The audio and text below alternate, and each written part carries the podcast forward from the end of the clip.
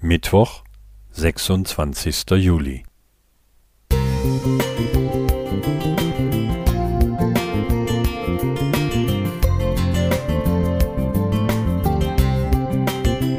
Ein kleiner Lichtblick für den Tag.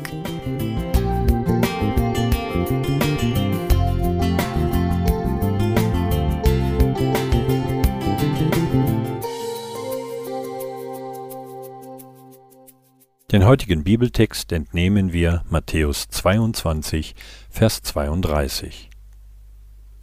Ich bin der Gott Abrahams und der Gott Isaaks und der Gott Jakobs? Gott ist nicht ein Gott der Toten, sondern der Lebenden. Die Bibel spricht an vielen Stellen davon, dass Gott ein Gott Abrahams, Isaaks und Jakobs ist. 2. Mose 3, Vers 16. Auch hier in einer Auseinandersetzung mit den Sadduzäern erwähnt Jesus diese Tatsache. Er erinnert damit an die vielen wunderbaren Erlebnisse dieser Gottesmänner und Gottes Versprechen an deren Nachkommen. Wenn wir dann in Hebräer 11 von weiteren Glaubenshelden lesen, können wir nur staunend feststellen, dass Gott alles für und durch sie getan hat. Großartig. Und dann denken wir an uns selbst, sehen unser Versagen und die Probleme und fragen uns, ist er denn nur der Gott Abrahams, Isaaks und Jakobs? Ist er nicht auch unser Gott? Jede Aussage geht deshalb weiter. Gott ist nicht ein Gott der Toten, sondern der Lebenden. Seine Taten enden nicht bei den Urvätern, sondern er will auch dir helfend beistehen. Dafür muss er ganz persönlich dein Gott werden. Du musst dich auf ihn einlassen und ihn in dein Leben aufnehmen.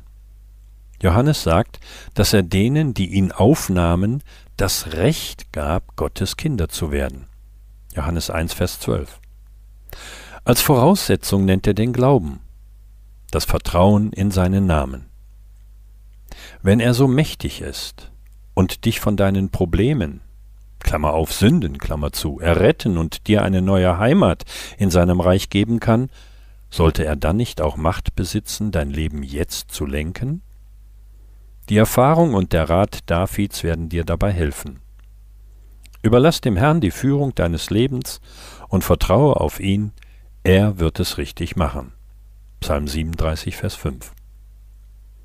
Der Gott Abrahams, Isaaks und Jakobs hat hoffnungsvolle Gedanken über dein Leben und will dir eine Zukunft schenken.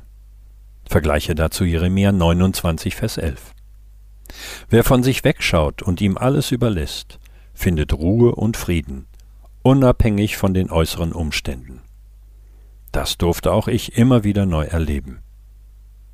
Das Fazit meines Lebens lautet wie bei den Jüngern, es ist einfach großartig, was er tut. Er hat alles wohl gemacht. Dafür lobe und preise ich ihn bis ans Ende meines Lebens. Franz Josef Eitenayer